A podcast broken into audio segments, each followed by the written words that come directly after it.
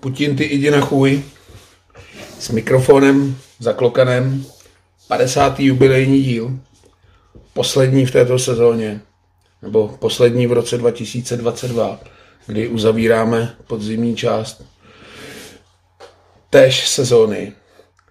A opět jsme trošku byli časově na štíru, za co se omlouváme, takže opět dvě kola ale tak na závěr, aspoň jsme to ukončili klasicky. A o čem se teda budeme bavit? Všem klokánům spadnul kámen za srdce, když Bohemka oslavila první domácí výhru v této sezóně. A nutno říct, že to nebyla vůbec jednoduchá výhra se Zlínem. Nastražená Caplárova past naštěstí sklapla a klukani slavili dělíčku první tři body pod, ligový podzim jsme ukončili výjezdem do Ostravy, kde výsledek 4-1 vypadá jednoznačně, ale co se týče obrazu hry, úplně to tak nevypadalo. To si taky probereme. A ve dvou kolech Fortuna ligy se děly veliké věci. Můžeme si probrat opět VAR, už jsme ho dlouho neřešili, naposledy minulý díl. Ať už Tomáš Chorý v Plzni nebo Slávě s Baníkem, dělo se to dost a dost. Takže pojďme hned na to, máme za ty dvě kola, tak nejsme úplně dlouhý. Zdraví vás klasicky Bača a Teme. Jsem tebe zhasní, abych ti nemusel dávat hlavičku.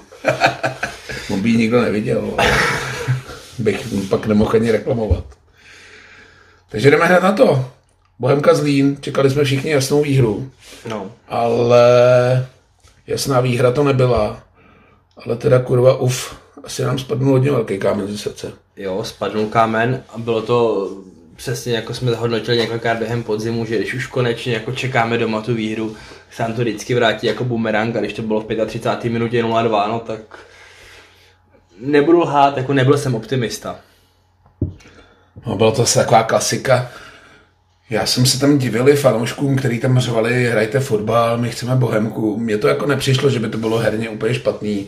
Na ten zlín jsme vlítli, ale jak už asi i budeme hodnotit tu Ostravu, tak prostě ta obrana teď ke konci podzimu nepůsobí úplně jistým dojmem a v podstatě první dvě návštěvy u nás na polovině Zlín 2-0 Taky jsem teda nebyl optimista. Já s tebou úplně nesouhlasím, protože si myslím, že obrana je nejslabší článek Bohemky v podstatě celou podzimní část sezóny.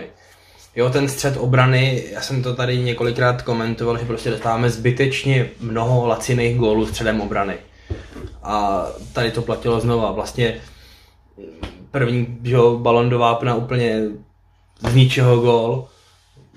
Martin Filo za prvý to není žádný velký hlavičkář, za druhý mu bylo před týdnem asi 74 a dostal se tam prostě nevím, nevím, co k tomu víc říct, prostě lacinej gol, no a potom, co tam předvedl bačky v bráně, tak k tomu se vůbec nechci vyjadřovat, protože to je na dlouhý rozbor a máme to hnulo žaludkem, jako.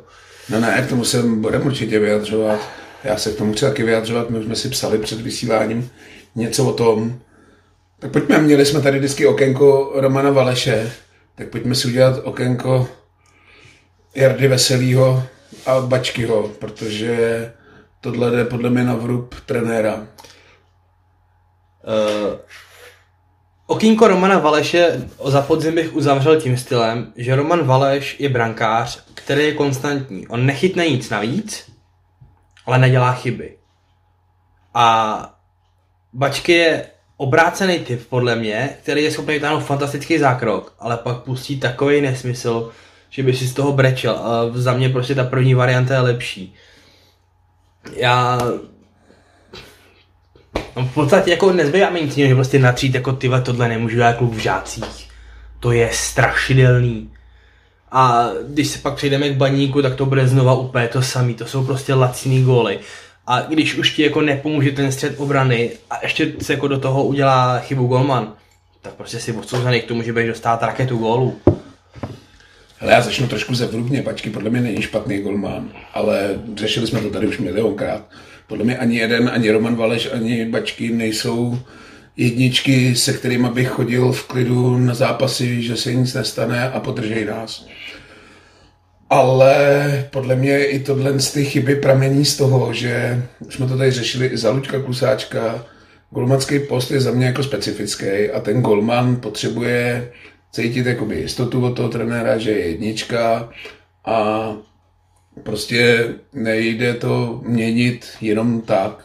Já jsem si nevšiml, že by Roman Valeš předvedl nějaký jako totální průser, dostal čtyřku v bouli, takže jsem tomu moc nerozuměl ani proti té slávy, ale furt jsem si říkal, dobrý, Bačky má si lepší práci nohou, lepší výběhy, o čem se taky budeme bavit u zápasu v Ostravě. A třeba chce ušetřit, že se tam dalo čekat, že asi v tom zápase padnou nějaký góly, tak Romana Valeše by třeba nedostal dvě čtyřky po sobě. O to víc jsem byl překvapený, když Bačky chytal i ze Zlínem, protože tam jsem očekával Romana Valeše v bráně. Trenér Veselý to vysvětloval, takový ty obezličky, že dobře pracuje v tréninku, Nevím, nemyslím si, že by zrovna Roman Valeš nepracoval v tréninku a pokud jo, tak asi by neměl Bohemce co dělat. Ale říkám tím, tím golmanům prostě zase ješ to semínko do hlavy, ale ty jdeš chytat a jakmile to posereš, tak další zápas zase chytá ten druhý. A to je přesně taková ta pozvánka k tomu, že to na 95% prostě posereš. Takže za mě druhý gol z Lína totální jako fatál a kdyby nás to stálo tři body v tom zápase, nebo nedej bože, jenom plichta, kdyby jsme uhráli, tak jsem neuvěřitelně na bačku nasraný, protože tohle se prostě nemůže stát. Nevím, jestli to byl nějaký špatný odhad, nebo prostě chytit balon do koše musíš v dorostu i se zavřenýma očima a i o půlnoci, když tě zbudí posteli. No. To jsou prostě takovýhle góly, který pak ten tým strašně srážej. O to víc jsem byl překvapený, jak se k tomu Bohemka postavila že nevím, jestli byla nějaká bouřka v kabině, asi jo. Ale já jsem do té doby ještě furt věřil, že jsme schopni ten zápas vyrovnat, asi vý, výhru bych neřešil. Nejvíc mi bylo líto Fréra vedle mě po zápase, když mi říkal, že měl vsazený, já teď nevím, všechny zápasy mu vyšly, měl samý jedničky a akorát Bohemku nechal po poločase vyplatit, aby mu to nevyšlo. Takže to bylo smůla z kola.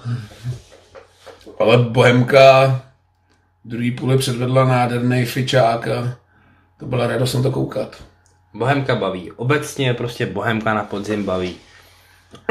Budeme to řešit, asi si pak uděláme nějaký schrnutí prostě větší, obsáhlý, ale v tomhle zápase prostě Bohemka předvedla přesně to, co tě baví, kvůli čemu chceš chodit na fotbal. Prohráváš 2-0, spousta manšaftů by se rozsypala a věřím tomu, že Bohemka před rokem a půl by se rozsypala. Ale tady prostě bylo vidět odhodlání a ty kluci prostě věřili tomu, že minimálně jako zremizovat ten zápas jsou schopný. Ještě to korunoval nádherným golem pět minut před koncem Roman Květ. Ty krás. Který má teda fazonu jako kráva. Začíná se naplňovat naše proroctví, že hraje až moc dobře a bude asi hodně těžký ho zimě udržet. Taky bych to nechal o tom až potom.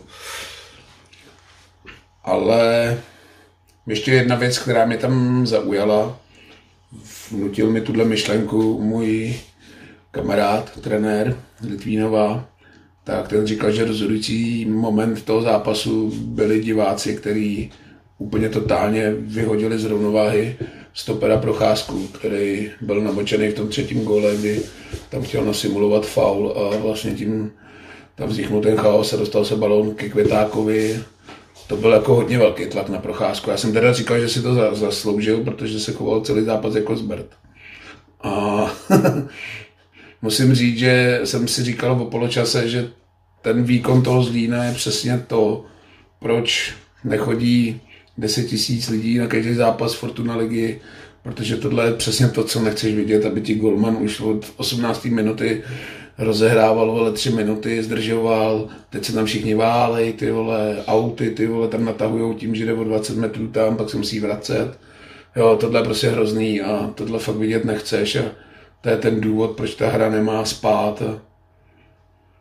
Prostě Zlín, já tomu rozumím jako pragmaticky, jsou v prdeli, vedli 2-0, už to chtěli jako dokopat, pro ně ty body by byly jako strašně důležitý, ale tohle prostě jako divák vidět nechceš. Takže Procházka si to zasloužil a ten tlak zejména od hlavní tribuny na něj byl fakt jako mazec. To už jsem dlouho nezažil. To snad ani takhle pod tlakem nebyl Jon Moskéra, když přijela Plzeň. Člověk, já nevím, jestli to Vence jako mohl rozhodit natolik, že byl z toho jako úplně v hajzlu. Má něco odkopáno, kopal ligu mistrů, byl v nároďáku, nevím, jestli to s tím úplně takhle zametlo, ale možný to samozřejmě je. A co se týče toho polehávání a tak dál, mě by na tom vlastně jako asi nejvíc sralo to, kdybych přijel ze Zlína, těch já nevím, 280 kilometrů a viděl jsem tam prostě 70 minut tohleto. To ti přece nemůže bavit. To normálně musíš nasrat i vlastního fanouška. Klobou dolů, že pár fanoušků přijelo ze Zlína. To jsem upřímně taky nečekal. Já taky ne. Klobou dolů. Jestli předvádějí tohle v 90% zápasů, tak hodně otrlí fanoušci. no, pojďme si ten zápas uzavřít. Ohromně důležitá výhra pro Bohemku, protože my jsme to říkali už před tím zápasem, že pokud jako neporazíš doma ten Zlín, tak v podstatě dehonestuješ celý ty podzimní výkony, který si pojďme říct, že nebyly úplně špatný, na Bohemku se dalo koukat, ale tohle asi proberem po té Ostravě. Při pohledu na tu tabulku je v podstatě blbý, že máš stejně bodů na druhý místo v lize jako na předposlední místo v lize, což je nevýdaný. A v tomhle je to malinko horší, že 22 bodů by v podstatě bylo úplně na klidnou zimu, ale při pohledu na tabulku to úplně klidná zima není. Já myslím, že bude... To je takhle. Bude. Dost bude záležet na tom, jak se bude rotovat s kádrem Bohemky. No, asi to nemá cenu teď rozebírat, já jsem to spíš myslel v kontextu toho, že kdybys neporazil doma Zlín, tak se v podstatě přihlásil do boje o záchranu, jakože neříkám, že teď tam úplně... To je dobrý na to, že jsi byl dvě kola zpátky třetí. že tam teď úplně nejsme, ale i trenér Koubek po zápase Hradcem to jako schrnul nádherně, že jsou sice pátý, ale v podstatě o záchranu a že si nebude nalhávat, že ne. To mi připomíná dneska už asi legendární větu Pavla Vrby, když po 13 výhrách v Plzně řekl, že už to vypadá, že jsou zachráněni. No a na závěr podzimní části jsme vyjížděli do Ostravy. Já jsem teda od toho zápasu čekal mnohé, ale teď to budu hodnotit asi jako Jekyll a Hyde, protože Bohemka tam podle mě nepřevedla vůbec špatný výkon a těch 4-1 podle mě jako neodpovídá obrazu hry. Já s tím naprosto souhlasím podle mě tam byly dva klíčové momenty toho zápasu. Za první pecka v páté minutě, to je prostě, tohle nemůžeš udělat tam dosti, nevím, podle mě by měli svázat ruce za záda, nebo nevím. Je to přesně penalta, na který se písklo na podzim, já nevím, 10 a všechny jsme tady hodnotili jako úplnou kravinu, tak tohle je přesně ta kategorie, prostě jako to ani nemůže uhádat na to, že nějaká přirozená poloha ruky nebo blá, blá, no prostě vůbec, jako penalta jako bez debat. Já bych to ještě rozdělil tu vinu nejenom na Dostyho, i když Dosty tam šel jako kokot. Nemůže prostě do souboje proti centru jít s rozmáchlýma rukama ve vápně, to už taky učí podle mě v přípravce takový ty ruce ze záda, nebo aspoň je mít u těla, ale připsal bych vinu tam i, já tuším, že to byl křapka po té lajně, místo aby to urval někam na tribunu, nebo poslat ten balon na hokejový stadion Vítkovic, ale řešil to nějakým jako rádoby konstruktivním způsobem po lajně, po zemi, kde vlastně to se dostalo k hráči baníku, který převezl hru na druhou stranu a pak byl ten nešťastný centr, jako penalta asi jasná, o tom nebudeme diskutovat, myslím si, že ani dost o tom nediskutoval. Trošku zase jsem byl úplně v šoku, protože to mám přes celý hřiště, ještě tam je sektor Báry Špotákový a tu penaltu jsem viděl úplně jasně, nevím, proč musí ho volat vár rozhodčího, to mi prostě nejde do hlavy a je to opět takový ten alibismus. Jo, jo. Nebudu to pískat, vole, co kdyby, vole, to nebylo, vole, o mě když tak zavolá, tohle je podle mě tragédie českých rozhodčích, protože já jsem tu penaltu viděl před celý to hřiště a vůbec jsem jako nepochyboval o tom, že by nebyla. Když to ten rozhodčí tam stojí u toho dva metry, no. Připosranost, alibismus, přesně no. tak, naprosto s tím souhlasím a... Takže jako blbej začátek, ale Bohemka si z toho jako vůbec neposrala a baník jsme docela mačkali, jako ten baník neměl mimo té penalty vůbec nic. Tam byly Jo, trenér Veselý říkal, že se tam lábal ten zápas, že jsme v podstatě nevyrovnali z té 10-15 minutovky po té penaltě, kdy jsme byli jasně lepší a i šance tam byly. Já si teda myslím, že se ten zápas lámal po našem snížení na 2-1, kdy tam měl Roman Květ obrovskou šanci, kdyby vyrovnal na 2-2, tak si myslím, že jsme tam ještě vyhráli. To je přesně ten druhý okamžik, ano. Tam se to asi zlomilo podle mě víc, než tady v tom prvním, ale nevím, jestli baník někdo doma takhle přehrával u nich jako Bohemka, ale prostě je úplně na piču, že ze čtyř gólů si v podstatě tři dáš úplně sám. A jsme u druhého parádního vystoupení Huga Bačkovského. No, tady toho měl trošku víc. Hned první pruser. Já si teda nemyslím, že to bylo na červenou, asi se to červený nedávají, když to není úplně jako jasná tutovka, ještě tam byly beci. Ale nesmyslný výkop, výběh, kdy se jako zastavíš po čtyřech krokách, ty nevíš, ty vole, zase se rozeběhneš, jsi tam pozdě, se střelíš ho. Tam bylo patrný to, že on hrozně není v pohodě, protože golman, který je v pohodě, věří si, má sebevědomí, tak buď to tam vyběhne a urve to úplně se vším, a hlavně tady si řekněme, že měl jako dostatek času na to, aby tam včas byl. Jo? A nebo druhá varianta, tak prostě golman, který si třeba nevěří na výběhy, vy třeba Roman Valeš, tak prostě zůstane stát. Ale nejhorší varianta, kterou můžeš udělat je, že uděláš tři kroky, zastavíš se, uděláš krok zpátky a jdeš znovu dopředu. Za prvý tím absolutně zmateš i vlastní obránce, Hmm. A za druhý v podstatě jako do toho souboje už jsi poražený, protože za, ztratíš čas, budeš tam nejspíš pozdě a uh, z této situace prostě nemůže vzít nic dobrýho. Jako vždycky víme, z mnoha zkušeností prostě vybere si jakoukoliv golmanskou minelu a v 90% z nich uvidíš, že prostě jakákoliv nerozhodnost pramenila k tomu, že to byl průser, eventuálně gol, červená karta, cokoliv. Hmm. Já jsem si pak pouštěl schválně i druhý gol, protože přes ten sektor Barbory Špatákový v Ostravě jsem to neviděl úplně přesně.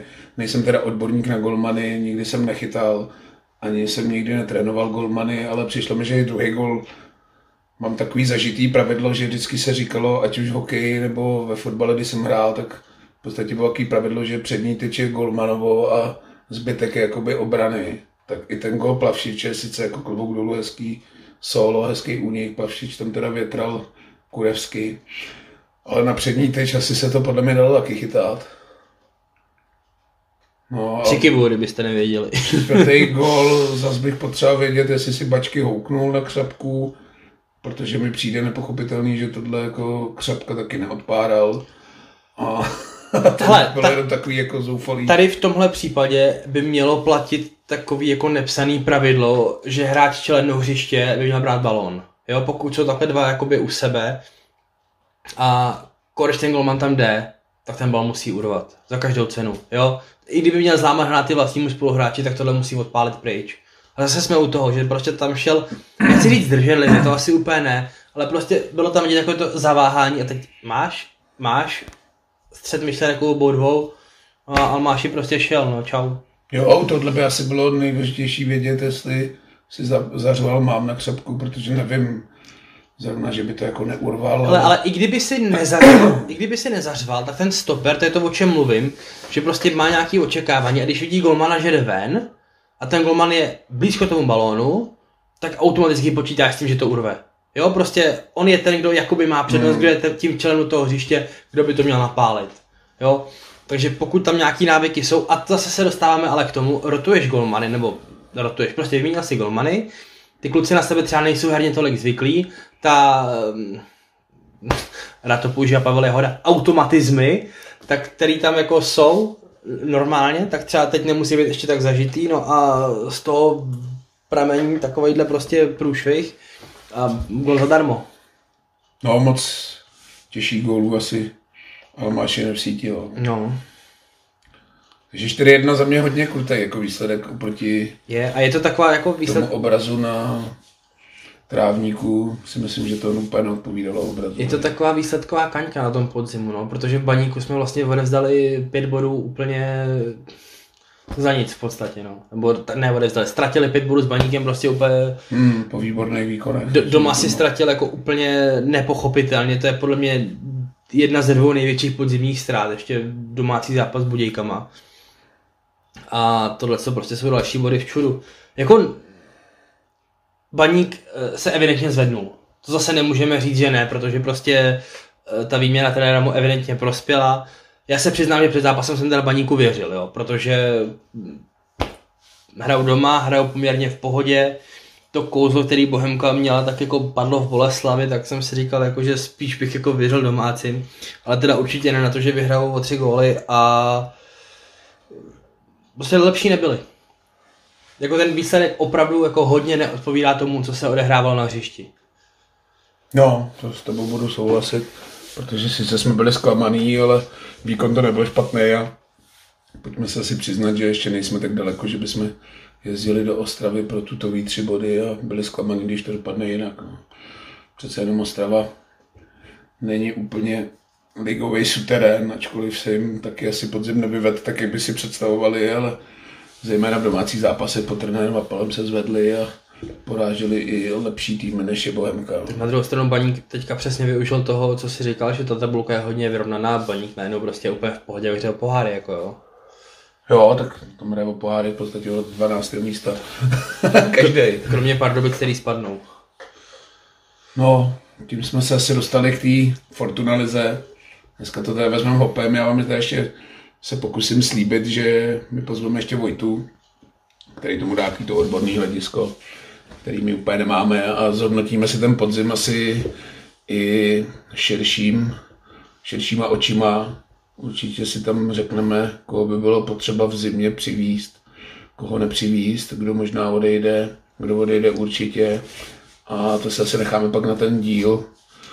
Já nevím, jestli za 14 dní nebo za 3 týdny, teď bude část docela, bude Katar. Ještě tam máme Hlučín. Bude Hlučín, přesně. Ještě máme Hlučín v sobotu, takže ten si taky proberem, protože, jak už jsme tak říkali, my milujeme Molka. A jsem i rád, že v letošní sezóně ho miluje víc týmů a hodně týmů jako ho docela staví prioritně i vysoko. Nevím, jestli ještě před tou ligou si můžeme i probrat v souvislosti s Volkapem, což mi hlava vůbec nebere.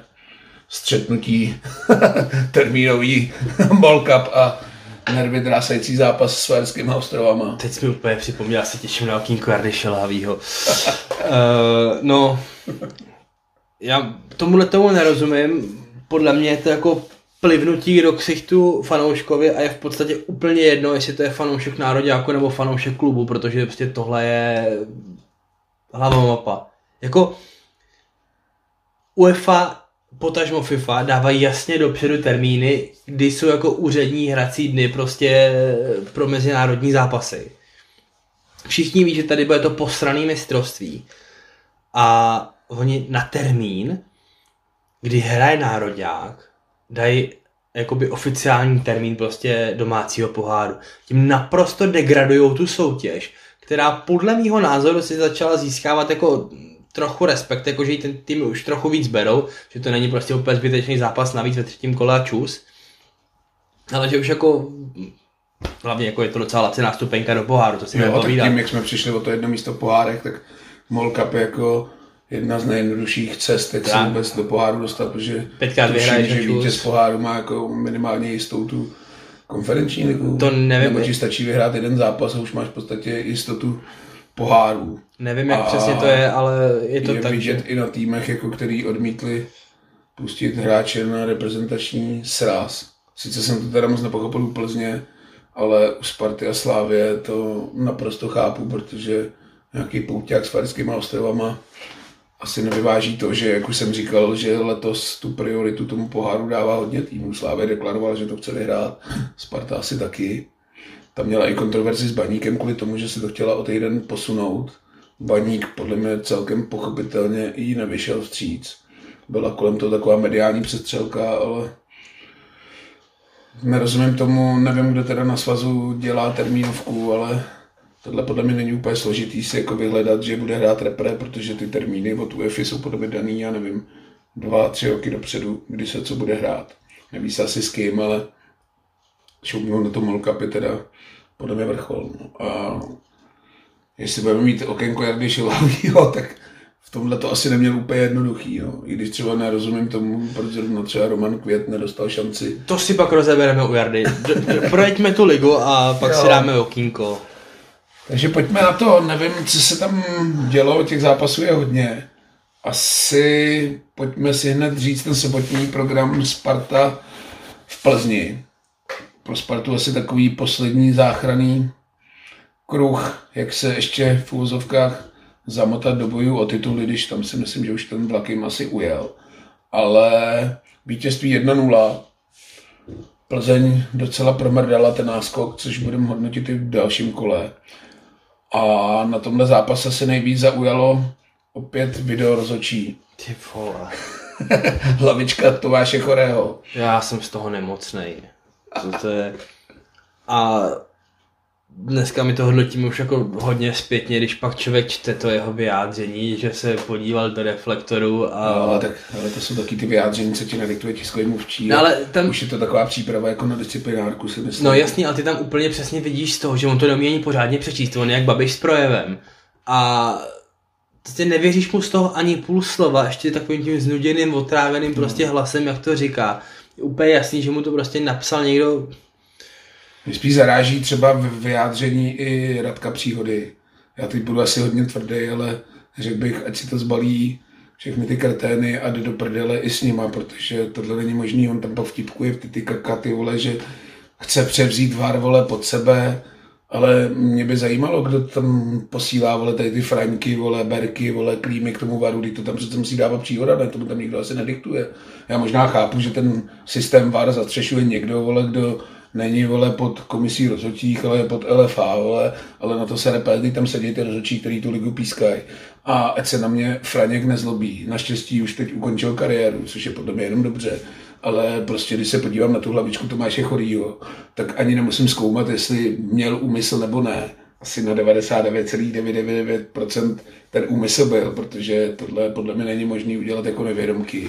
Ale ten rozhodčí, když se prostě podívá na to video, tak je buď totální dement, který nemůže vole, ani jít samostatně vole, koupit dva rohlíky do sámošky. A nebo vole, to vidět nechce, což je podle mě ta varianta, která nastala v tomhle případě a o to je to horší. To je prostě, já proto nemám žádný jiný vysvětlení a žádný jiný ani neexistuje. Ale hlavně i kdyby to nebylo umyslný. Dejme tomu, že to nebylo umyslný. Tak stejně to prostě surová hra, tohle je prostě červená karta. No to jo. Jako, tam jako vůbec nechápu, nad čím kdo spekuloval, jako jestli chtěl, nechtěl, i kdyby nechtěl, tak tohle je prostě červený faul, nazdar, hotovo, tečka, jo. A nejsmutnější na tom případě bylo vyjádření disciplinárky, že Tomáše Chorýho nemůžou povolat, protože to rozhodčí viděli a udělali chybu, takže kdyby to neviděli, tak je to pro toho hráče horší, než když to viděli. No, no to, je, to, to, to je vrchol, ale víš co tady, tady se ohybají pravidla různýma způsobama a najednou to prostě nejde tady s tím. Já, já vím, ale stalo by se tohle, kdyby to nebylo proti Šátkovi. Ne. Já ti říkám, že tohle udělat, jenom to obrátíme, tohle udělat Láďa Krejčí, tak dokonce možná se zhody nehraje. Jak na to třeba musí koukat Kuchtič, který nevím, jestli do toho šel úplně schválně, do toho souboje. A podle mě to byla jako mnohem menší píčovina než ten chorý. A ten dostal zápas, pět zápasů flaster, ty vole chudý oni nepovolej disciplinárce. No. Hele, když šlápneš na brankáře, tak si hovado, jo? A když dáš někomu umyslně hlavičku, tak si prostě čurák, jako, proto nemám slušnější výraz, no, prostě to si absolutní prostě negramot, dement, idiot a ono někdo krásně trefně napsal, že prostě eh, Tomáš Chorý, jako to jméno prostě sedí. Hmm. No a aby jsme tu trojku těch týmů který mají VAR pod kontrolou, měli kompletní, tak v neděli Slávě s Baníkem. Gól na 2-1. Za mě taky teda nepochopitelný. Ale přiznám se, že mi to vůbec jako nepřekvapilo. ale opět Slávě 1-1. Nechci říkat, že v problémech, ale v podstatě důležitý okamžik. Stejně tak jako na Bohemce ji pošlou do vedení 2-1, tak ji poslal v podstatě video rozhodčí do vedení 2-1 proti Baníku. A pokud to asi dohráli pohodě, ale za mě teda fakt nevím, na co to video je asi hovnu, protože i když ty situace jsou tam jasně vidět, tak se neposuzují tak, jak by se měly. Oni pak vytáhli nějaký záběr. Já jsem to viděl, pak ty tři dny, myslím, Tvrdík se tím oháněl na Twitteru, no. ale i na tomhle záběru je vidět, že tam, jak se říká, kontakt byl a podle mě už nikdo pak nemusí jako zkoumat, mě by hlavně zajímalo, jestli tady ten záběr, který vytáhli, jestli ho měl opravdu k dispozici jako video rozhodčí, anebo jestli prostě museli nad tím přemýšlet prostě týden a hledali to, kdo ví kde, od někoho z iPhoneu, nevím, protože ta kvalita je šílená teda. Hmm. Ale jako budíš, dejme tomu, že tady s tím záběrem se můžeme jako bavit o tom, jestli to foul byl nebo nebyl. Každopádně zopakuju to, to, to co jsem uh, řekl při zápase s Bohemkou, že prostě Slávy ten zápas vyhrála i bez toho, jo. A to je na tom asi to nejsmutnější, že jsou tam úplně zbytečný sporný okamžiky, který na to vnáší akorát nějakou šeť a přitom ta Slávy prostě byla jako, nechci jít oparník jinde, ale ten baník by prostě porazila. Jo, v tom asi nebudu s tebou debatovat, ale tam je opět průser, jako říkám po milion tý, podle mě tohle se stát jako na druhé straně, že by tam takovýhle faul byl na slávistu, tak si myslím, že by to rozhodčí odpískal i hned na ploše. A nebo by to při nejmenším vrátil ten vár. Hele, prostě teda... tyhle sporné rozhodnutí jdou vždycky jenom ve prospěch fakt těch třech týmů. Já už ani nevím, kdy někdo udělal fakt nějaký průser. Ty tady vidím třeba pro Teplice, nebo pro Bouly, vole, pro Liberec. To nevíš, vždycky je to tady v těch zápasech pro tyhle silný borce. Ty, když já mám takový pocit, jako, že letos úplně nebylo přáno ani těm jako pražským S, jo? Když se tak zamyslíš nad tím, jako jak probíhaly ty zápasy v té sezóně, jak tam byly různé flastry, různé vyloučení a podobně, tak vlastně mi přijde, že ten vítr prostě vane jako západním směrem, no. No, tam se i jako pak vynořovaly takový jako zákulisní informace, že třeba v derby Vršovickým se Slávě dozvěděla, že zajeli kluci z Plzně do Berky, tak si ošéfovali na poslední chvíli klímu. Proto možná i taková jako disharmonie mezi hlavním rozhodčím a varem. Nevím, co si o tom úplně myslet, ale když si to člověk jako promítá, tak to jako do sebe tak zapadá. Nejsem úplně konspirátor, ale ty vole je tohle fakt hrozný a někdo by se měl v zimní přestávce fakt zamyslet nad těma rozhodčíma, protože letos toho je fakt mraky. A jestli někdo čekal od příhody jako nějaký čerstvý vítr, tak se to kurva neděje a ty výkony jsou hrozný. Já si myslím, že Radek Příhoda to jako vnitřně myslí dobře. Jenomže problém je ten, že okolo sebe má část kluků, kteří to prostě neumějí a tu ligu nikdy pískat jako nebudou mít tu úroveň pískání na to, aby tu ligu pískat mohli. A ten zbytek, tak jsou prostě pozůstatky z těch, eh, tý, řekněme, dřívější éry, nebo jak to nazvat. A tihle kluci prostě jako pořád ještě ví, jako s kým jsou kamarádi a tak dále. Prostě... Já vím, no, tak Radek je sice sympatiák, ale kurva už je tam taky nějakou dobu. Je, no. A už se s tím jako mohl poprat a je, a jako mus, musím nemá říct, jako že... Vzrůstající tendenci, ale spíš jako kurevsky sestupnou. Souhlasím s tím a musím říct, že na mě to vlastně dělalo dojem, taky, jak říkáš, nemám rád jako konspirační teorie, ale prostě já jsem fakt v jednu chvíli propadl dojmu, že to je prostě nastačená figurka, aby to navenek dobře vypadalo a v zákulisí se děje furt to samý, prostě co se dělo před pěti, deseti, patnácti rokama, tak se to jede furt veselé dál. Protože to jsou jako, občas jako vlastně ani nedokážeš pochopit, co jsou ty borci schopní vymyslet. A dobře, pamatujeme si všichni, že tradiční Žižkov, Žižkovskou desítku a tak dál. Ale dneska ty borci vlastně, když přišel VAR, tak měl jakoby pomáhat rozhodčím prostě v nějakých jakoby zjevných jako podstatě měl ten fotbal osvobodit od těch jako nejhnusnějších no, případů. Kusem, no.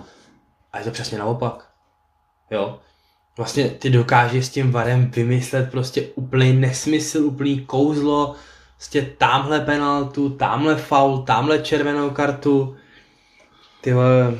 Já vím, no, ale tragický je to v tom, že ty si zmínil Žižkovskou pentli, ale ty vole, tam ti stačilo pořešit si čapou na dohránu, kde si měl dvě kamery.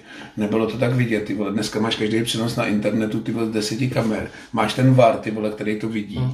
A stejně si to dovolíš. Mě už napadaly i takové věci, ty vole, že ta klika, vole, po Romanovi Berborovi se do toho teď opřela ještě o to víc, aby úplně diskreditovali celý ten VAR, ty vole, a najednou, aby lidi ještě vzpomínali s láskou na tím, ty vole, jak to dělá Roman, ty vole.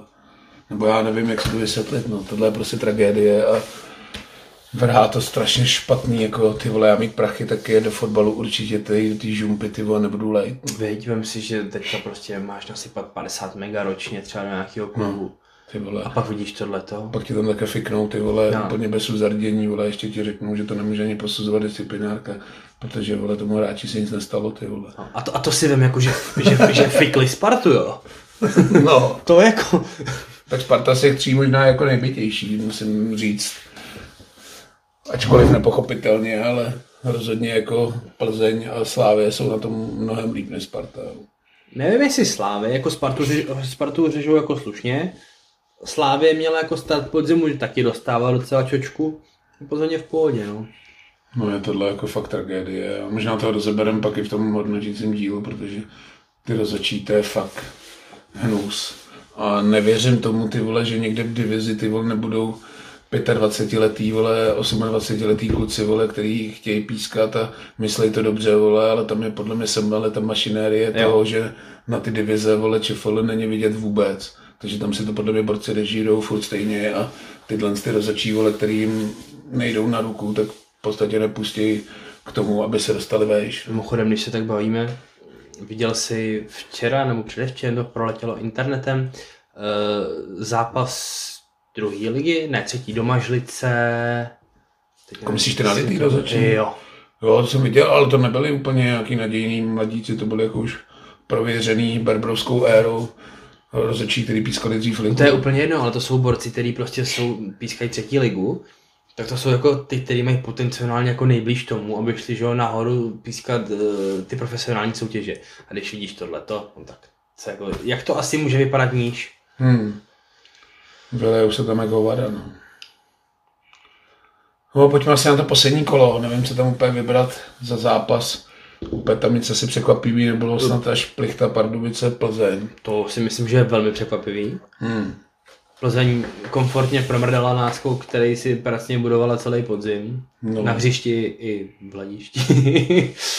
Myslím, že Adolf nebude mít úplně klidnou zimu.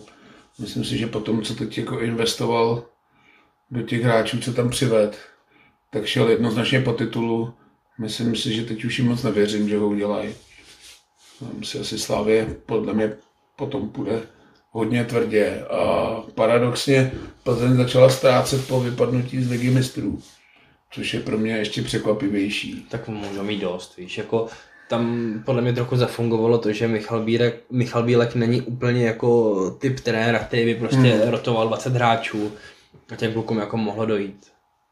Další věc je, že trávník v Jolíčku už taky není jako úplně nic, na čem by si prostě chtěl kopat ligový fotbal. To si myslím, že hrálo do karet Pardubicím. No dalo by se říct, že Plzeň tyhle zápasy uměla vždycky jako, když se jí úplně nedařilo těch 2-1 urvat a možná teď jí fakt těch nějakých 10-20% těch sil chybí na to, aby to vždycky překlopila na svoji stranu, ale to, že jako asi ztratí ze Spartou doma, dobrý, to se asi může stát. To zase Sparta úplně takový nezdárci nejsou, že by si tam jezdili jako pro jasný třígolový debakl, ale teda v Pardubicích nebo v Dělíčku s Pardubicema to si myslím, že jim nedalo úplně optimismus dožil přes zimní pauzu. To rozhodně ne. A co se týče Pardubic, myslíš, že to byl jejich poslední zápas v Dělíčku? Co se týče domácího hřiště? Ale teď jsem četl nějaký článek a myslím si, že jo. Já jim to přeju, tak ať si zahrajou na tom svém stadionu. Ne, tak eh, to já jim to jako přeju taky. A vlastně bych se tam docela rád jel podívat, kdyby to šlo, ale spíš narážím na to, že někde, tuším, že minulý týden to bylo, že vyšlo nějaký prohlášení, že jsou jako spožděný a podobně, tak jestli si myslí, že to stihnou dostavit a že v Pardubice opravdu začnou jenom na svém stadionu. Myslím si, že jo, teď jsem četl nějaký článek, který mi jako dodal optimismus dožili, když to nějak jako přehnaně neřeším, ale nezaznamenal jsem nikde jako by nějaký, že by prodlužovali smlouvu, která jim teď končí v zimě. Ta pauza je docela dlouhá. Trošku mě mrzí, že se na ten stadion asi dlouho nepodíváme, protože s Pardubicema hrajeme doma na jaře a pak už si myslím, že nebudou prvoligový, ale, Přesně tak. ale nemám nic proti Pardubicím a myslím si, že to bude jako hezký. Nevím, jak je na tom Hradec, jestli to stihne, tam si myslím, že to bude horší. Ještě, že máme ten mock up, viď? Se tam podíváme. Ale o Pardubicích se nemluvilo, že by to jako neměli stihnout. Je asi jasný, že ta situace se trošku změnila, ať už tím, že asi trošku narostla cena. Možná jim ubylo pár zedníků, který teď válčí proti Chujlovi z Kremlu, ale nezaznamenal jsem nikde, že by se jako říkalo, že to že by si nechávali nějaký zadní vrátka, v podstatě o té variantě, že by nekončili v žolíčku, jsem neslyšel nic jako nikde. Tak Bohemce by to paradoxně mohlo pomoct v jedné věci rozhodně a to je stav trávníku. Protože liga začíná hodně brzo a když se tam nebude hrát každý víkend, tak ten trávník to uvítá podle mě. Hmm. A když tady zmínil Hradec, na jejich domácí zápas v Boleslavi proti Slovácku přišlo 800 lidí? Ty vole. no. Co bys k tomu řekl? Hele, my jsme se o tom bavili už to první kolo, kdy jich tam bylo, já nevím, nebo čtvrtý kolo, kdy jich tam bylo 550. Ty si teda říkal, že v tomhle počasí na Hradec do boule bys asi nejel. No nejel. Já na to mám furt stejný názor, tak jako jestliže faním Hradci a jsou tam nějaké jako objektivní okolnosti, proč hrajou bouly, tak by tam prostě jezdil, ale nevím, no je to takový nešťastný, no. ta boule je ještě taková jako nefotbalová, není to úplně kousek od toho Hradce, že by to bylo někde za rohem. Nevím, jako zase si myslím, že když budou hrát v Hradci pod lízátkama, který tam zůstali, takže tam bude chodit těch tři, tři a půl, čtyři možná. Určitě ze začátku asi jo, ale Ze začátku bych řekl, že dokonce asi víc. Za prvý Hradec hraje nahoře, eh, za druhý tam podle mě bude fungovat ten efekt toho nového stadionu, že se budou všichni chtít přijít podívat, že jo. No, úplně tomu nerozumím. Jako Lize, když ti přijde 800 diváků, tak je to podle mě jako tragédie. V té bouli to asi nikoho nepřekvapí, protože tam chodí málo lidí na bouli, ale je to takový jako těžký v tom vyhnanství. No. Nevím, kolik by jezdilo bohemáků v těch sezónách, kdy jsme se pláceli dole o záchranu. Ale jo, tak my jsme taky hráli v Pardubicích zrovna. V Teplicích jsme hráli po legendární fackovaný sudího talpy. No to nejde, ale spíš to bylo jako tak, že jako Hradec nehraje úplně dole, víš, kdyby hráli prostě 14. flek a prali se o záchranu, tak jako pochopím, že tam nepřijede vůbec nikdo. Ale hrajou nahoře, přijede Slovácko, Já vím, no, ještě té boule jaký blbý spojení, ty vole. Kdyby třeba měli ty Pardubice, ten stadion hráli v Pardubicích, tak věřím, že by tam asi přijelo, i když nevím, jestli by zrovna Hradec hrál v Azilu v Pardubicích, ale to jsem si jenom zaspekuloval, nevím, kde tady je jako bližší stadion. Myslím si, že pro ně by Dělíček byl taky možná jako dostupnější nějakým vlakem do té boule, ty vole, tam je to fakt na hovno, no. Z toho Hradce tam není úplně jednoduchý spojení. A jako, že by se vydalo tři tisíce diváků na západ do Boleslavy, to si úplně nemyslím, že za prvý Hradec má takový jako lojální fanoušky a že jich má tolik. No. Ale 800 je tragédie. No. To se ti v podstatě nevyplatí ani zaplatit tu ochranku a ty pořád. A pronájem stadionu, viď? No, to je tragédie. No. To víc jsem překvapený s tím, kde se Hradec pohybuje a jak hraje. No. tak to by asi z ligy stačilo, ne? A pak velký sumář si dáme, až budeme ve třech. Nevím, ještě si můžeme říct, tak byl odvolaný trenér z Lína, Jelínek, čemu se asi teda skylovalo, já jsem to spíš čekal až po tom Mall Cupu, kdy dohrál ten poslední zápas, ale náš oblíbenec Petr Rada se vrací do ligy. Bylo to Petr překvapení tohle jméno, pro mě teda docela jo. Pro mě obrovský, za prvý si myslím, že se mu na Dukle muselo líbit, byl tam jako v úzovkách doma. Eh, Za druhý podle mě angažmá ve Zlíně jako nemá co získat. A myslím si, že ani nebude v klidu. No nebyl v klidu ani na Dukle, kde začal teda tuším, že čtyřma nebo pěti porážkama. Dokonce, myslím, první čtyři zápasy nedali ani gol. To sice jo, a tak jako zase Dukla má trochu jiný očekávání než Zlín, prostě Zlín se bude snažit za každou cenu zachránit, což půjde přes baráž, jo. jo na 95% prostě spadnou Pardubice, a 14-15 si prostě kopnou baráž, no. Jestli se Zlín dokáže té baráži vyhnout, třeba jo, třeba ne, za mě tam spíš zůstanou, ale No a je Petr Rada tyhle typ trenéra, který tě zachrání. stoprocentně. To jako málo který trenér si myslím, že by byl zrovna tak vhodný jako pro to jako Petr Rada. Já vím, že my jsme tohle probírali loni, když se zachraňoval Everton a přišel prostě Frank Lampard, tak ty si říkal takovou, s čím já souhlasím, že to není úplně trenér do záchrany, že tam potřebuješ nějakýho Magora, což no. asi Petr Rada bude splňovat 100%. 110. Asi ty kluky ne, nepozvedne fotbalově, ale tímhle euteniasmem je podle mě mm, asi není jiná cesta, jak zvednout Zlín, protože tam se prostýchá, že ve Zlíně se budou dít velké věci v zimě, že má odejít docela dost hráčů a docela i dost kvalitních. Takže Zlín to bude asi taky chytat jen tak tak. No. Naštěstí si myslím, že z té druhé ligy za stolik týmu postoupit nechce, takže ta baráž by asi měla být schudná tam bude asi průser jenom vyloženě do poslední místo. No. Který si předplatili Pardubice. Hmm. Takže asi tak, nebudem tady dělat to hodnocení, protože jsem říkal, natočíme si nějaký díl za 14 dní nebo za 3 neděle, nebudem to úplně slibovat, protože znáte nás, že jsme časově úplně v hajzlu, ale ta pauza bude dlouhá, takže si myslím, on se hned hraje v zápětí po Hlučínu, tuším ty Sport Cup, takže se furt něco bude dít. Pak budou Vánoce, ještě nás oblaží kluci v Kataru, což bude taky asi povedená taškařice tohle mistrovství. Celkově ten fotbal jde celý do píče, musím říct. Ale určitě natočíme nějaký zevrubný hodnocení, kde bychom si možná mohli probrat i jednotlivý hráče, jak se nám líbili, jak se nám nelíbili, kdo by měl přijít, kde nás tlačí bota, kde nás netlačí bota. Možná, že už v té době budeme vědět, kdo nás opustí, co si myslím, že v Romana Květa bude asi hodně rychlý, ale bojím se trošku i o Petra Hronka, o Puškyho, což nás asi trošku taky hodí do úplně jiných sfér na jarní část. Ale říkám, tohle si probereme v tom speciálním dílu, kam pozveme i Vojtu, protože s Vojtou jsou vždycky povedený díly, on tomu jediný z nás rozumí trošku. Je to taky novinář, takže by tomu rozumět měl. Já ti dám ještě otázku, která mě teďka napadla. Uh, Marek Nikl odešel z Příbravy. Ty vole Budějky, no. A jde trénovat Budějky, co na to říkáš? Ty vole můj velký oblíbenec. Už jsem nechápal, jak si takovýhleho hráče a ikonu, což pro mě ikona Bohemky je, protože málo který hráč Bohemky se takhle prosadil v zahraničí a hrál na takovýhle úrovni. Mám ve skříni jeho dres Marka Nikla, který jsem si nechal s jeho číslem udělat.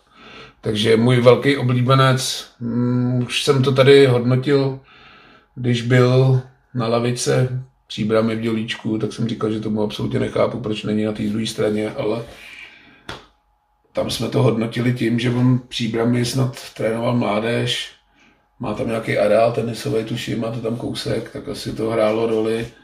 Teď ty budějky, no říkám, za mě je smutný, že není Bohemce v nějaký roli, minimálně třeba u dorostu nebo někde. Ale jak už to tak bývá v českém sportě, tak my tyhle rozlučky s těma ikonama úplně neumíme a v Bohemce teda neumíme už vůbec. Vůbec ne, přesně tak. Takže se trošku děsím, až bude končit Pepa a David Bart, takže to asi bude stejný průser. Myslíš, že přijde sms nebo jak to bude? Nevím, ty trošku se toho děsím, že to fakt neumíme. No. Ale neumíme to vyloženě jako v celém českém sportu. Nevím, kde jako byla nějaká povedená rozlučka s nějakým jako sportovcem českým, kde by se to fakt vyloženě povedlo. Jo. Jsou legendární rozlučky s Karlem Poborským ve Spartě, s Tomášem Řepkou. To jsou taky taškařice, no. říkám, úplně to neumíme. To se mi strašně líbí třeba na NHL nebo na tom americkém fotbale, kde to jako umějí se aranžovat, že to fakt vypadá pěkně a je to taková podsta tomu hráči, no. Nevím, Markovi jsme dali podle mě dres a to FIFA, ale a tím to jako skončilo. A to ještě borci nevěděl, že má alergii na ořechy. Takže jo, budu určitě sledovat Budějovicích. Je to můj oblíbený hráč, mám ho fakt rád a říkám, nevím, Bohemka asi nedosplnuje tolika hráčema, který toho tak dosáhl jako zahraničí. No, tak já nevím, Marek Nikl byl celkem opora Bundeslize dlouhý roky, což nevím, komu se povedlo jako z Bohemky. No. Je pravda, že my jsme ty největší hvězdy a ikony měli v době, kdy se ještě ven moc nepřestupovalo, takže to moc dokázat nemohli, ale říkám, i tak jich fakt nebylo hodně a Marek Nikl je sympatiák, mám ho hrozně rád. No, tím bych to asi ukončil, nevím, jak jsme dlouhý. No, ještě nás čeká minimálně pětiminutový okýnko Ardy Šilhavýho. Chceš to probíhat teďko, no? Nebo ještě, já jsem myslel, že proběhnou ty zápasy. Jenom Ty krása, tak jenom k nominaci bych chtěl říct dvě věci. Můžeme si dát Jardu Šilhavý. Uh, za prvý, nakousl si tady, že nejde Roman Květ. Uh, je to přesně ten typ zápasu, hraješ doma s Farskýma ostrovama. Proč takovýmu zápasu nominuješ Patrika Šika, Adama Hloška? Já vím, že z té nominace postupně vypadly, Ale kurňa, proč na takovýhle zápas nominuješ prostě Ačkovou sestavu kluků, který hrajou v Bundeslize, v Premier League, který si prostě viděl milionkrát za poslední dva roky. Víš, co od nich čekat, zároveň ale, že toho mají dost. Proč nevezmeš prostě mladý kluky, ohrát si, aby si to prostě vyzkoušeli, aby se tam podívali. A když už teda ti vypadnou tady tyhle ty hvězdy, tak prostě nemenuješ Honzu Navrátila, který má 32 let. jako, ať mi to někdo vysvětlí. Hele, Já ne, nechci jako být, nechci tady prostě protěžovat třeba právě Romana Květa, ale myslím si, že za ty výkony jako dejme tomu, že by si to třeba zasloužil tu pozvánku. I kdyby se na to ještě neměl podívat, nebo jít tam na 10 minut, tak prostě ale je to nějaká zkušenost, nějaká odměna za tu práci. A ty vole, ty nominuješ kluka, který prostě už se v životě neposune furt blandáju a blonce. Já to fakt nechápu, to prostě hlava mi to nebere. Já s tebou souhlasím. Musím teda říct, že to Jarda neměl úplně jednoduchý, tuhle nominaci, ale už jsme to tady řešili, když se v nominaci předchozí Saras objevil Standa Tecel, tak jsme zrovna zmiňovali, můj míra chytila, že to je přesně ten hráč, který by do té repre no. měl začít nakukovat. A tady na ty dva pouťáky, kdy už jako se nehraje vůbec o nic. Teď spousta lidí už má doma zbalený kufry, vole, k moři. Už na to serou úplně, tak fakt nechápu, proč Patrik Šik a Hložan a tyhle ty hráči tam byli. Je pravda, že když ti prostě tři mančafty z prvních tří míst v lize řeknou, že tam nepošlou ani fréra, což je asi tak 80% repre, tak je to těžký, ale ve světle toho, když se provalilo, že tyhle tři týmy, Slávě, Plzeň a Sparta, tam nikoho nepošlou, tak já jsem bral to, že Roman Květ bude v repre v podstatě za hotovou věc. Nevím, kdy naposled záložník v České lize dal 9 nebo 10 gólů za podzim. To myslím, že od dobu Hušbauera asi nikdo nedal v téhle době. Takže tomu taky moc nerozumím. Květákovi bych to docela přál po téhle sezóně, protože zase budu asi předbíjet to hodnocení, ale myslím si, že takovýhle sezónu už moc nezažije. Ačkoliv bych mu to přál, je to sympatiák, zleklý ryby se docela vypracoval v Bohemce a je to náš klíčový hráč, dává teď důležitý góly a takže jsem ho v repre čekal, no, akorát, že u Jardy Šilhavý mi to vůbec jako nepřekvapilo. No. Jarda Šilhavý by podle mě, kdyby Slávě tam pustila ty hráče, tak tam nominoval Standu Tecla, si myslím, že po druhý. Jo. A druhý vrchol, který podle mě jako v té nominaci je, nebo respektive není, tak je brněnský Ševčík, který odehrál podle mě snový podzim, je to mladý kluk a nebyl ani v kádru Ačka, ani v kádru 21 a až teprve vlivem nějakých prostě zranění a výpadků, tak se do těch nominací dostal. To mi prostě přijde jako úplně šilná demotivace pro ty kluky. Protože Borec fakt jako hraje první ligovou sezónu a válí slušně bych řekl. Myslím si, že on a Kuba Řezníček jsou jako hlavní dva důvody, proč je Brno tam, kde je. Já jsem tuhle debatu taky zaznamenal. Přiznám se, že jsem je malinko pátral, co se tam jako děje, jestli neměl nějaký jako disciplinární prořešek nebo něco, protože se podle mě nedá jinak vysvětlit frajer, o kterého se jako bude v zimní pauze prát Slávě ze Spartou a podle mě docela jako hustě se budou u něj přetahovat. A že není ani v 21, to jsem teda vůbec nepobral, nevím, co má za agenta, ale tuším, že Ševčík bude asi u pasky ve stáji, si myslím. A nerozumím tomu, minimálně v 21 bych ho čekal. No ale čekal bych fáčku, ale říkám, u Erdeši Hlavýho jsem zvyklý, že tyhle kroky prostě nedělá. A je to za mě škoda, protože spousta těchto mladíků nebo mladíků, takových těch nováčků, co nejsou s tou repre spojený, jak už to byl ten můj Chytil, tady ten Ševčík, Roman Květ, tak si myslím, že za tenhle podzim si určitě zasloužili minimálně tady na ty dva pouťáky. Já vůbec nevím, proč se to hraje, ty vole, to nechápu ani. Jako a tak dobrý, tak máš nějaký úřední termín, třeba trenér jako chce vidět nějaký ty nový hráče, dejme tomu, ale v našem případě to neplatí, jo. A to je jeden z důvodů, proč tvrdím, že by prostě Jarda Šelhavý neměl trénovat nároďák, a opět se dostávám k tomu, že prostě nevím, kdo by to měl vzít místo něj. No, na tom jsme se shodli, když jsme to tady řešili. No. Já Přesně si myslím, tak. že zrovna Trpišák nebo Svědík by se toho nebáli a tyhle hráči by tam povolali, no, minimálně na jak s Farskými ostrovama. Já jsem byl v šoku, když jsem se dneska dozvěděl, že ten zápas je vyprodaný. Ty. Čel bys na to? Uh, no, kdyby se to hrálo v Praze, tak asi jo. jo. No, tak jako stup, stupenky za 50 nebo za 100 korun. Já si myslím, že to, já si myslím, že oni dávali nějaký velmi výhodný vstupný jako pro školy a takovýhle, že si myslím, že tam bude hodně dětí. Hmm. Tak jo, asi v pohodě, teď bude mistrovství, tam bude asi taky hodně zajímavý. Máš favorita?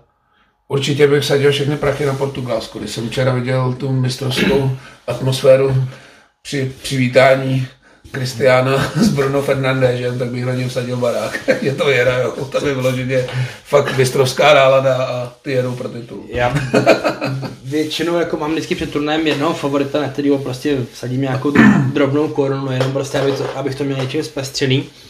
A musím říct, že to fakt nevím koho. A říkal jsem si, jako, že Portugalsko má hodně komplexní manšaft, jako, že si myslím, že by mohli dojít daleko. No a vlivem tady těch perfektních událostí, tak můj typ je pryč. A přiznám se, že úplně nevím. Ty vole, já měl takový typ, že si myslím, že to dá ta Belgie hodně daleko.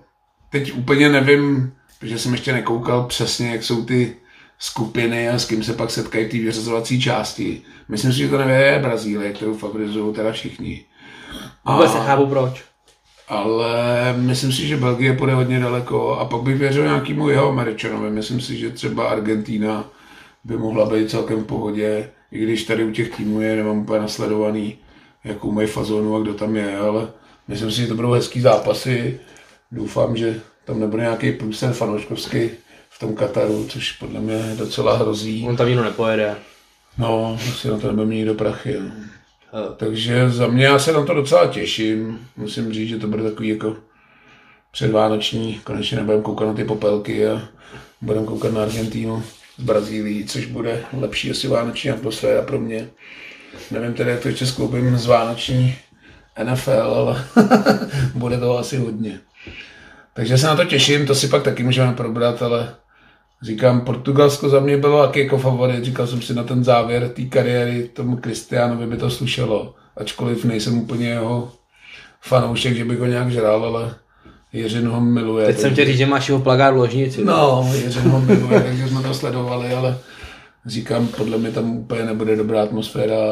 Když jsem to včera viděl, tak si říkám, ty Bruno byl úplně jako lečený, no. Pak jsem ještě viděl nějaký sestřih z tréninku, kdy tam jako s někým chtěl vtipkovat, tam taky odpálil, takže Jo, není, hm, asi tyhle věci by se neměly dělat, no, takové obrečený mančafty a hráče nemám moc rád, no, ty rozhovory nejsou úplně asi to pravý ořechový, chápu, že si chce si vynutit, aby ho zimě pustili zadarmo a úplně se to asi nedělá, no.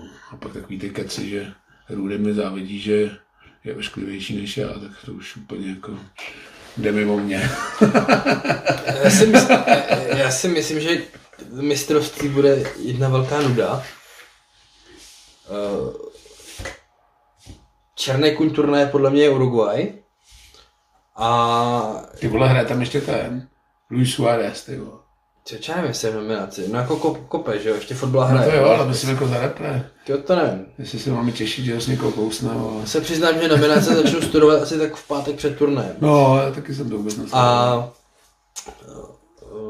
co se týče Cristiana Ronalda, dovedeš si představit, že by nějaký český hráč udělal takovýhle veřejný vystoupení? Ale asi ne, protože by to nemělo také dopad, no. Jako musíš si vzít potaz, že podle mě všichni hráči Fortuna ligy dohromady nemají tolik sledujících na Twitteru jako Cristiano Ronaldo, nebo na Facebooku, nebo na Instagramu, nebo že všichni sledují. Takže o těchto hráčích se asi ví mnohem víc a nevím, jestli kdyby takovýhle rozhovor udělal Roman Květ, jestli by tím něco dokázal a vytrucoval si přestup, ale... Roman si nedokázal vytrucovat ani odchod Bohemky. ale u toho Kristiána jako se to asi dalo čekat, no, tak on je takový typově hráč, který asi nebude úplně mega týmový, že by s ním všichni chtěli chodit na pivo v tom manšaftu. Jako rozdílový hráč to byl. Byl to jeden z mála hráčů, o kterých se dá říct, že jsou schopní udělat ten tým v podstatě sami v dobách jeho největší slávy, když hrál v Realu, nebo i v Manchester United, když odcházel poprvé.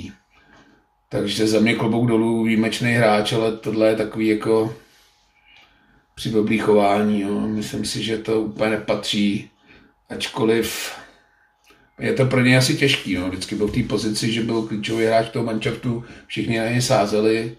Teď zrovna v tom Manchesteru po jeho posazení na lavičku se zvedli a začali vyhrávat, takže na to jsem asi z té lavičky nekoukal úplně dobře a začalo to už takovýma těma věcma, kdy nedokoukáš zápas do konce, jdeš do kabiny, máš to v píči. No a pak prostě podle mě naběhneš na strunu nějakému bulvárnímu médiu v Anglii, natočíš takovýhle přiblbý rozhovor, což je podle mě i známka pro ty ostatní manšafty, že nevím, kdo ho vezme. Četl jsem něco, že sonduje Paris Saint-Germain, kde asi vidím, že by jim to tolik nevadilo, ale... Já jsem slyšel o Bayernu něco, tak jsem zvědavý taky, kde to skončí. Ale Bayern si nedovedu představit tyhle, s tou německou jako precizností, s tou týmovostí, kdy to tam všechno mají jako v pohodě. I ty hráči vybírají i charakterově, tam si fakt nemyslím, že by Kristián skončil. Tyhle. A byl bych hodně překvapený, kdyby jo. Protože říkám, je to jako hodně rušivý element podle mě do kabiny. Jo. Hráč, který je zhrzaný, že už mu to tolik nejde a je na sklonku kariéry, tak tím si spíš než jako, že bys to někam posunul, zaděláváš na to, že to spíš jako rozjebeš. No. Za mě teda. Na druhou stranu v Bayernu zdaleka jako, jinak, Bayern zdaleka nemá takovou konkurenci v lize, jako je třeba v té Anglii. Víceméně letos to konečně chvilku vypadalo, že by mohla být Bundesliga zajímavá, tak teďka už asi po 15 kolech víme, že nebude. no. A Ronaldo by tím, Ronaldo by tím zkompletoval eh, tu neuvěřitelnou sbírku prostě trofejí z různých lig. Takže jako z tohohle pohledu by mi to dávalo smysl, ale spíš asi jenom jako transfer do konce sezóny. Hele, já bych to byl překvapený, myslím si, že Bayern do toho nepůjde. Byl bych fakt hodně překvapený, protože říkám, to nejsou jako střelci typu Paris Saint-Germain nebo Real Madrid, že prostě vidějí velký jméno, tak ho tam musí mít. Myslím, že v Bayernu to dělají tu přestupovou politiku hodně dobře. A ty hráče si fakt vybírají přesně, aby jim tam pasovali. A nemyslím si ani, že do toho jejich stylu by zrovna Kristián ty vole nějak jako pasoval jako pucle. To si fakt nemyslím, no. Nevím. Myslím si, že přál jsem mu to do téhle doby, než předváděl to, co předvádí v Manchesteru, aby jako, když jsem se na to těšil, říkal jsem si, ty vole, tak to prosadil na lavice, tak teď bude nadržený jako kráva, vlítne na to za tu repre, no nevím, úplně bych na Portugalce nesázel, no, protože mít jako rozmrdaný dvě hvězdy, z kterých to jako čišelo, že se na sebe těšili do té kabiny, není úplně dobrý, podle mě. Ale třeba to teď dají dohromady nějakým team buildingem před Katarem a někde na jachtě cestu přes Dubaj to tam nějak to dají dohromady, no. Říkám, tohle byl pro mě takový moment, že jsem říkal, tak na Portugalce nesázím ani na postup ze skupiny. I když nevím ani koho mají ve skupině, říkám, ještě jsem se tomu úplně nevěnoval. No. Teď jsem žil výbornýma výkonama Bohemky, takže jsem mistrovství tak nějak jako věděl, jenom že tam bude před Vánocema, ale nějak to nemám nasledovaný, kdo jak bude postupovat. Tam pak hraje hrozně velkou roli, že hraješ ve skupině, kterou vyhraješ, ale pak narazíš na Brazílii nebo na Argentínu, takže podle toho se dá pak taky usuzovat, ale viděl jsem jenom nějaký kurzy, že celkem jednoznačný favorit u sáskovek je Brazílie, tak to si úplně nemyslím, že Brazílie to vyhraje. No. Já jsem přesvědčený o tom, že ne a můžu ti říct, že s těma postupama je to tak, že naši nepostoupili. No, škoda, mohli jsme mít pár okének Gardy Žilavýho. Já jsem, no, bez komentářů. Ale nevím. Standard, Utekli jsme hodně jinam. Standard, co by to asi neudechal v tom ledru, ty vole, v Kataru, no.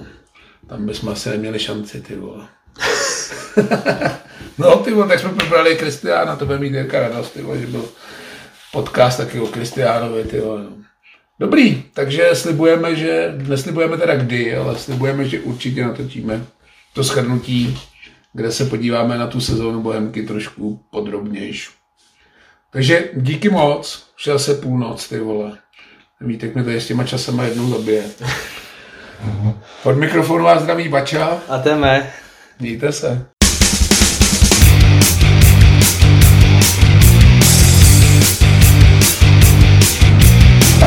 Amen. Amen.